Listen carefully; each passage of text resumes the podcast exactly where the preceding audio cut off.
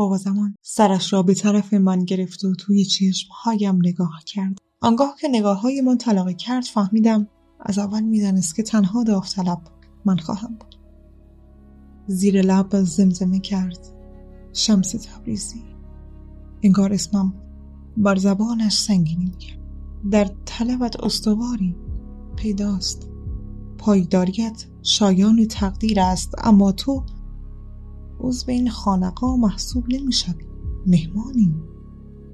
پرسیدم چه فرقی می کند استاد؟ چرا باید مشکل ساز باشه؟ پیرمان مدتی طولانی هیچ نگفت. بعد ناگهان بلند شد و در حالی که با دست اشاره می کرد همه از اتاق بیرون بروند گفت فعلا این مسئله مسکوت بماند. نیازی به عجله کردن نیست. بهار که شد دوباره صحبت می‌کنه دلم گرفت. از درون اسیان کردم. بابا زمان با اینکه می‌دانست برای پیدا کردن آینه روحم به بغداد آمدم چرا از تجلی سرنوشتم مرا محروم می‌کند؟ پیر من چرا همکنون به راه نیفتم؟ چرا باید صبر کنم؟ خواهش می‌کنم بگویید در کدام شهر است؟ کیست این عالم؟ بگویید تا هرچه زودتر بروم.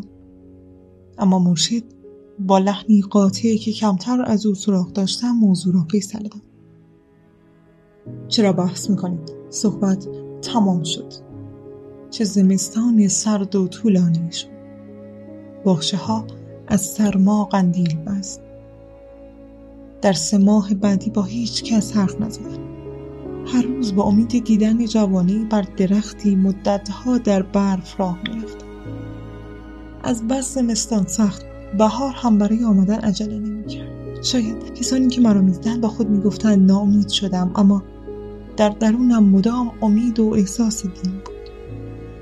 چون قاعده دیگر را همیشه به یاد داشتم. قاعده هشتم. هیچگاه ناامید نشو. اگر همه درها هم به رویت بسته شوند سرانجام او کور راهی مخفی را که از چشم همه پنهان مانده به رویت باز می کند حتی اگر همکنون قادر به دیدنش نباشی بدان که در پس گذرگاه های دشوار باهای بهشتی قرار دارد. شکر کن. پس از رسیدن به خواسته شکر کردن آسان است. صوفیان است که حتی وقتی خواستش محقق نشده شکر گوید.